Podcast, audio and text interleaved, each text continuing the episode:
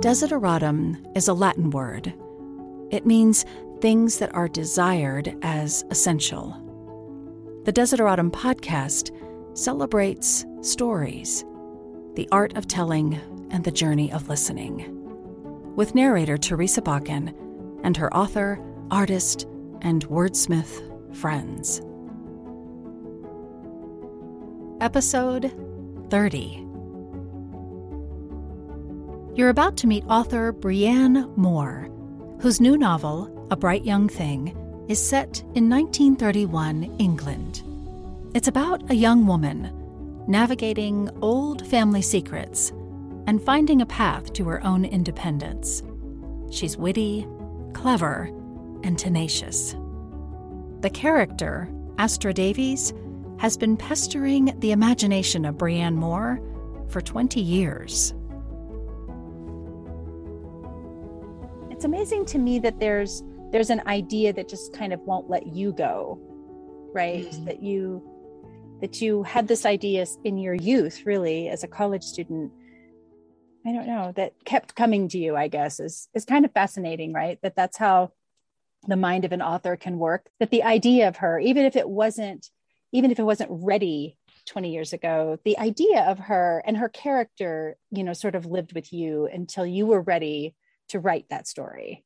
Yeah, I loved the character. I just wanted her story to be told. I just I loved her so much. I think that's something that happens with a lot of authors. You know, we just they are our creations, our characters, and you know, even when they're they've got their flaws and things that are annoying about them, you you do love them. they're, they're yours. You know, yeah. your your book children. So you know, it's it's hard to it, and some of them stick with you more than others, I think. Yes, it was compelling to you. Well, mm-hmm. so one of the things that I really enjoyed about this story is this idea of secrets. Hmm. Keeping secrets. You know, there's family secrets, there's personal secrets, there's friend secrets. And a lot of the story to me is about kind of getting to the truth. Yeah. And I think a lot of it too is it's that that aspect of growing up and especially learning things about your family and your parents. You know you kind of go through your childhood and there are so many things that you don't know. Yeah. So that was a lot of what i was kind of going for with that where you know she she was having her blinders taken off in a lot of ways as she was catapulted into actual adulthood from this sort of childlike state that she'd been in for pretty much her mm-hmm. whole life before that. And and the realization that she'd been in that state and this sort of you know you you're an adult now. Yeah. Yeah i think that's really interesting because when you start with a tragedy you begin with her becoming an orphan. And i wasn't sure how old she was you know as the constable is coming and giving her the bad news about her parents have been in an accident. Um, i actually like when i realized she was she was a young adult mm-hmm um, yeah, you do create kind of a sense of her in a state of childhood or in a state of innocence. You know, she's not really needing to be responsible for anything. Things are just sort of taken care of for her. And then you kind of peel back these, you know, her becoming an adult happens. Yeah, I hadn't really thought about it that way, but that's really, it's true. It is kind of a growing up story, regardless of her age. It's her mm-hmm. becoming um, her own person yeah. And I mean, the fact that she is sort of, she does sort of start to come to adulthood a little late is not unusual for the time, and especially for young women of her class. They would have been very much kept in this sort of, you know, like mommy and daddy will take care of everything mm. until we pass you off to a husband who will take care of everything.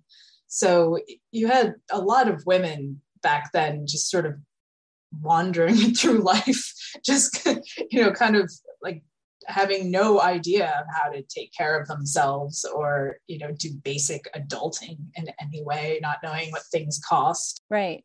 You are in a period of time, there's very limited roles for women, but the love interest in this story that's one of my favorite scenes actually where he challenges something and that's later in the book i don't want to give any spoilers to the book but he does he does at one point challenge her to not fall back into dithering helplessness uh, Yeah. even even even as a facade to be who she is capable of being Mhm. um, which made me like him even more of course he may be slightly anachronistic, but I couldn't bear to make him a misogynist like he probably would have actually been back then. I mean, sometimes just kind of have to pull things forward.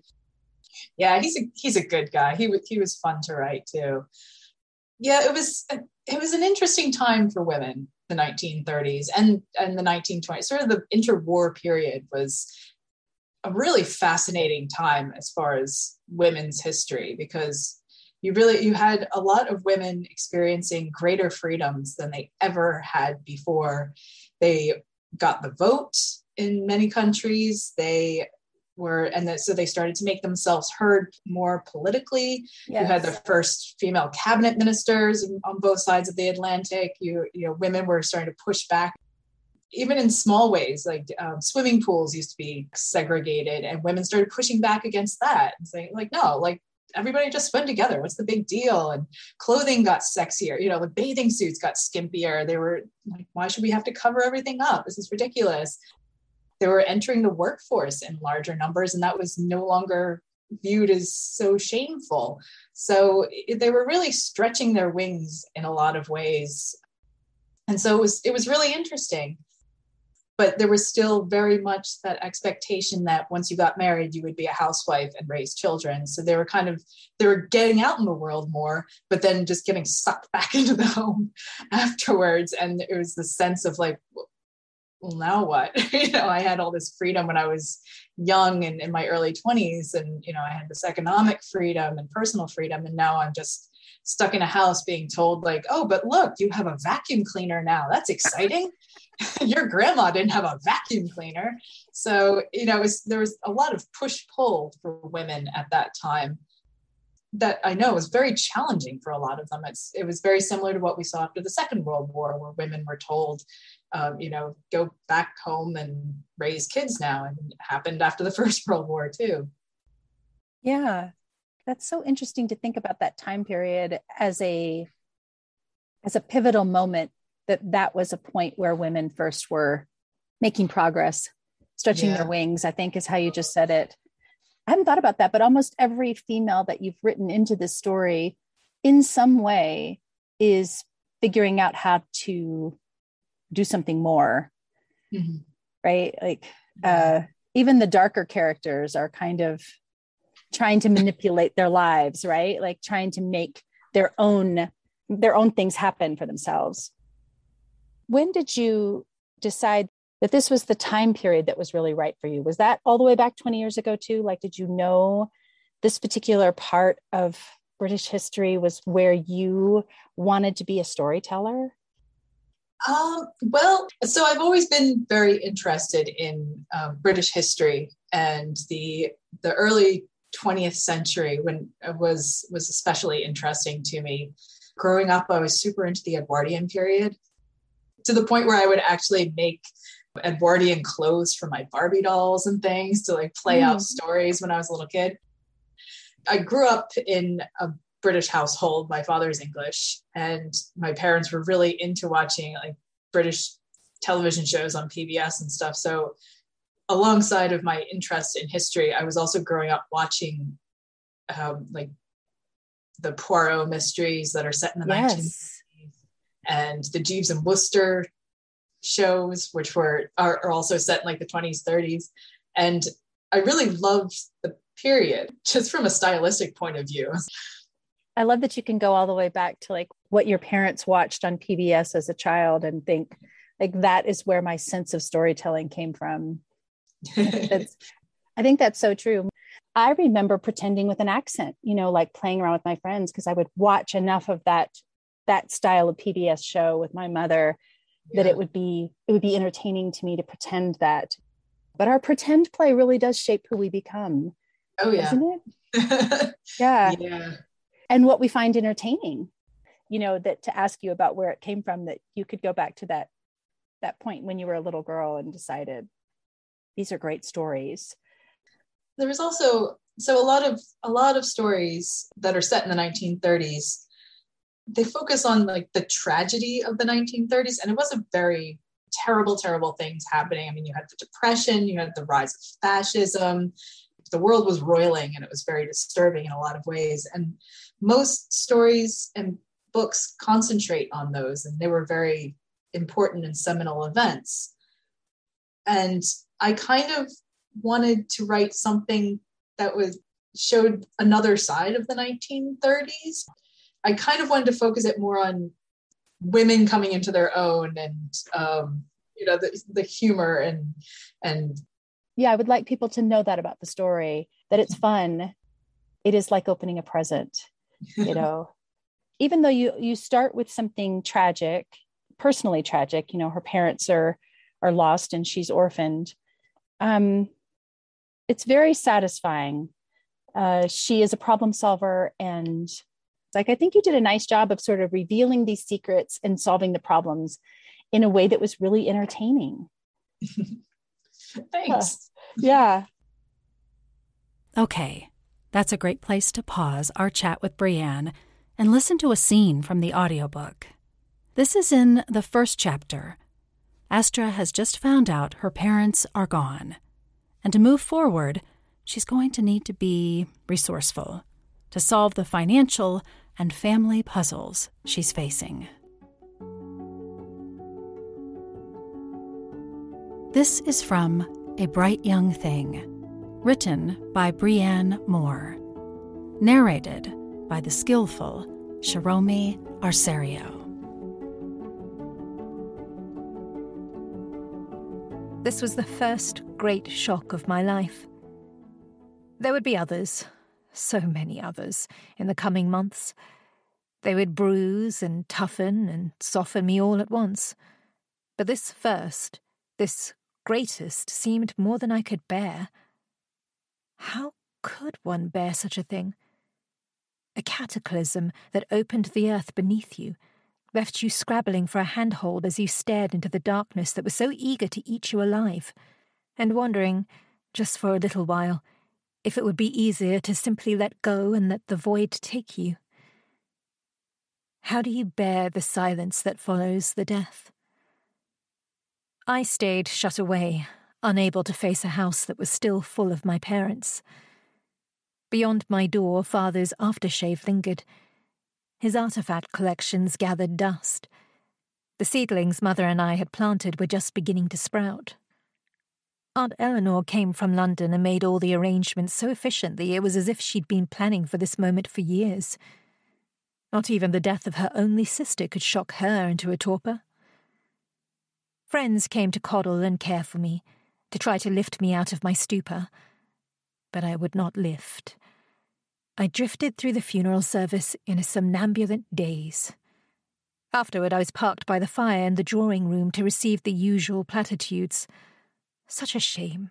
Such a lovely couple, and in the prime of their lives. And when they thought I couldn't hear, Astra will be quite the catch now, won't she?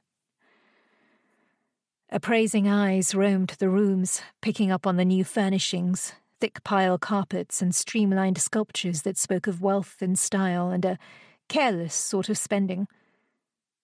I might still be there, among the curio cabinets and cream velveteen, if not for father.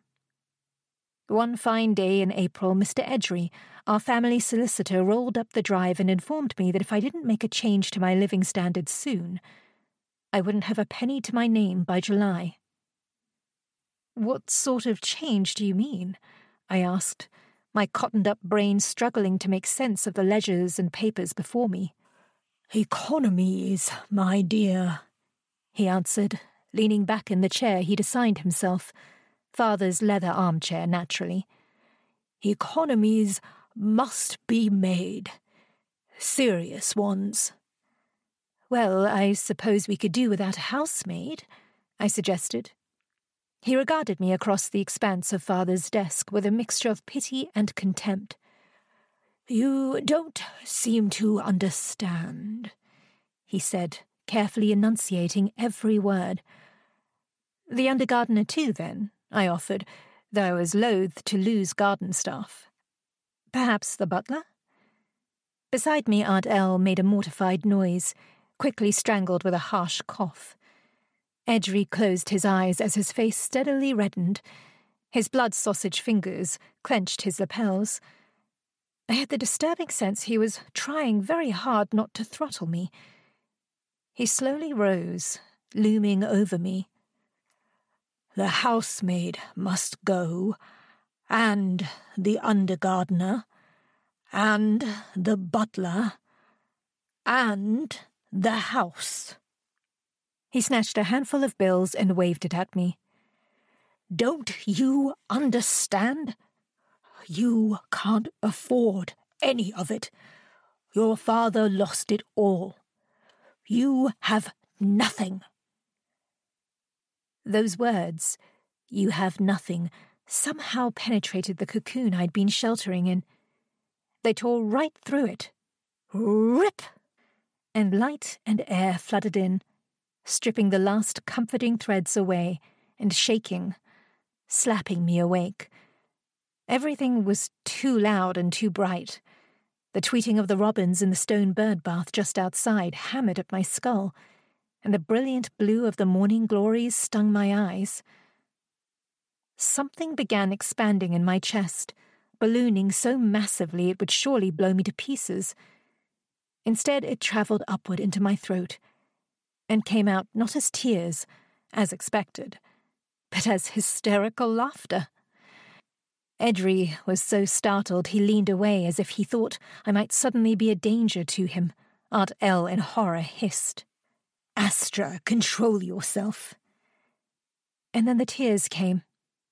I'd laughed hard enough for my sides to hurt, but the laughter vanished just as soon as it had come, and I exploded into loud, messy sobs that utterly defeated the handkerchief Aunt El shoved toward me. How could this happen? I gasped. How? Millions of people all over the world are asking themselves that question. Edry pushed away from the desk and paraded angrily around the room.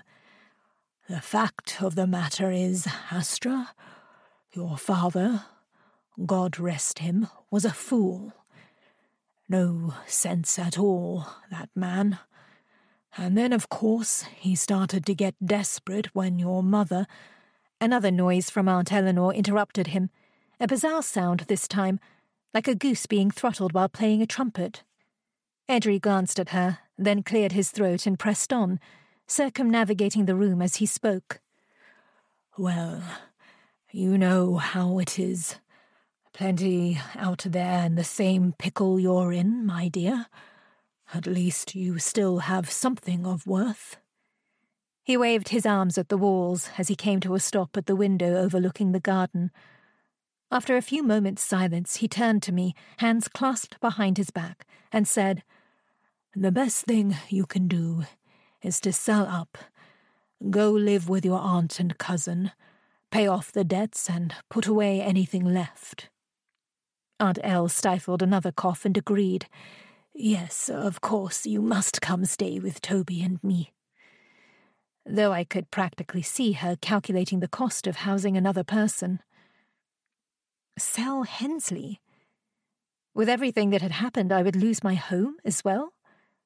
Leave the echoes of my parents behind and let them become the property of strangers? And that was even assuming I could sell it. I didn't know anyone who was buying places like Hensley. Most people were getting rid of them. I'm not selling the house. The Davieses have been here for a century. My mother built those gardens. I gestured to the flowery expanse beyond the French windows. There must be something else I can do. I grabbed a ledger and scanned it, wishing I'd been better prepared for this sort of thing. But my governess had said, What does a girl need sums for? You'll scare off your suitors. And mother had smiled and promised to teach me what I needed to know when the time came. Had that time not come and gone? I was 23 years old. What had she been waiting for? What's this? I asked, pointing to an entry for Vandermark rubber. It looked like the only thing in the ledger that didn't have a minus sign next to it. Edry huffed and flopped back down into the chair. I told your father not to get mixed up in that, but he never listened to me, he said. Helping a friend, he called it, and gave that fool enough money to buy a 25% stake in the company. Well, it couldn't have been such a bad idea, I pointed out. It's making money. His face darkened.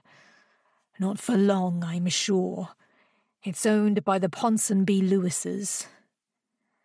My cousin Toby, who up until now had been content to recline on a sofa and watch the show, groaned. There's nothing wrong with the Ponsonby Lewises, Tobias, his mother snapped.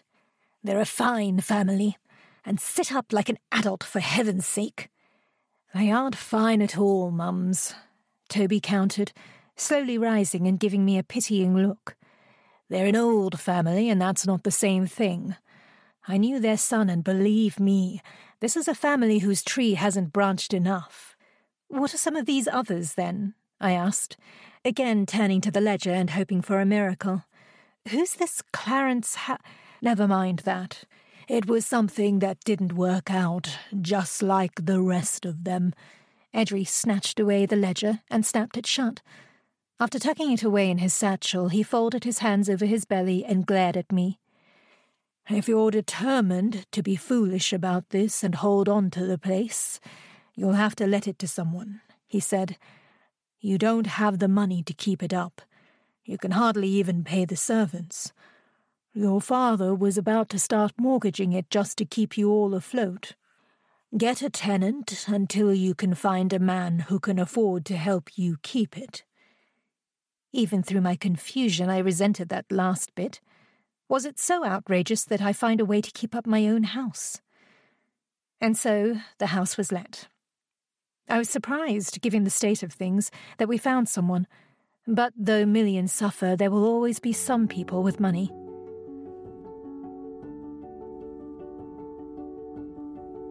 She loves gardening. She learned it from her mother. Her mother was incredibly talented in the garden, um, as my parents are. So I kind of got that from ah. this incredible garden that they created, and um, which I grew up playing in at their house. You grew up with the garden as a reference point that way, like your character.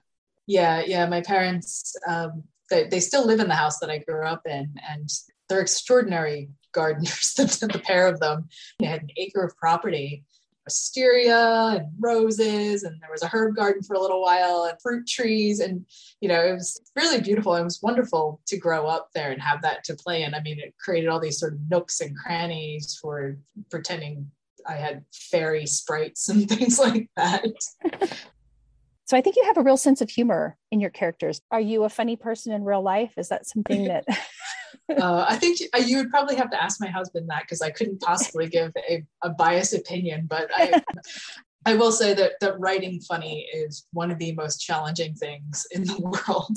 kind of just hoping that it comes across. I'd say writing funny is harder than writing serious and writing tragic. Part of my research was watching a lot of screwball comedies and films from the 1930s.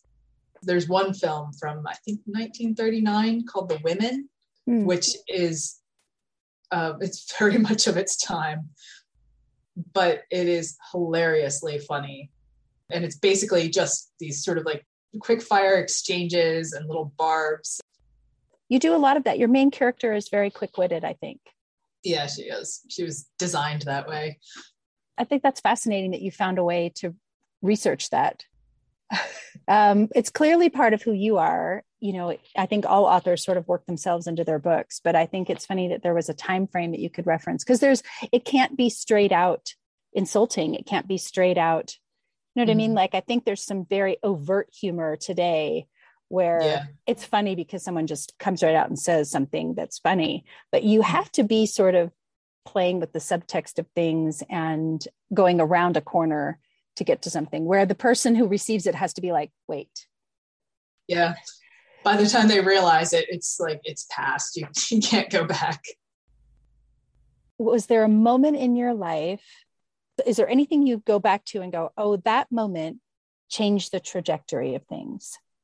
Was there a serendipity or a point where you go, oh, that is the moment where this where this journey began?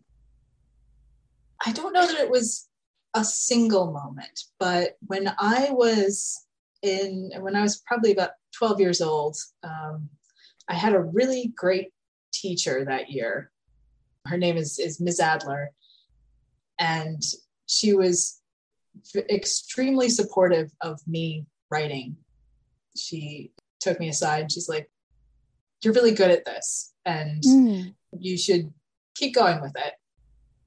And I kept in touch with her throughout the years and I would tell her about sort of things that I was working on and and she said, "You know, you're going to get published someday. You are going to make money off of your writing. You're going to you're going to do this."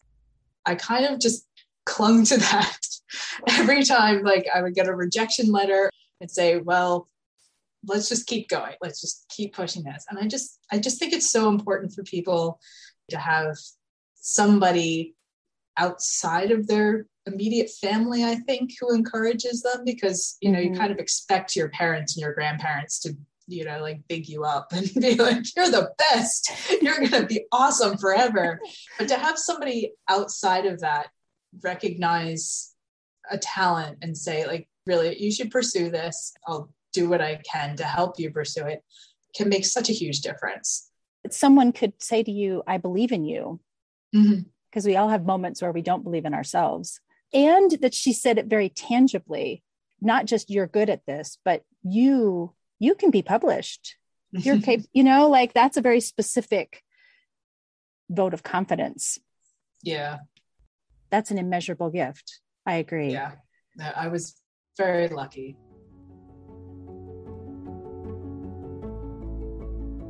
You can find Brianne's novels and her audiobooks on her website. I'll put a link in the show notes. Thanks to Alcove Press and Dreamscape Media. If you'd like to know how to support the Desideratum podcast, please look for us on Patreon. I'll put a link on the Desideratum podcast website. Thanks for listening.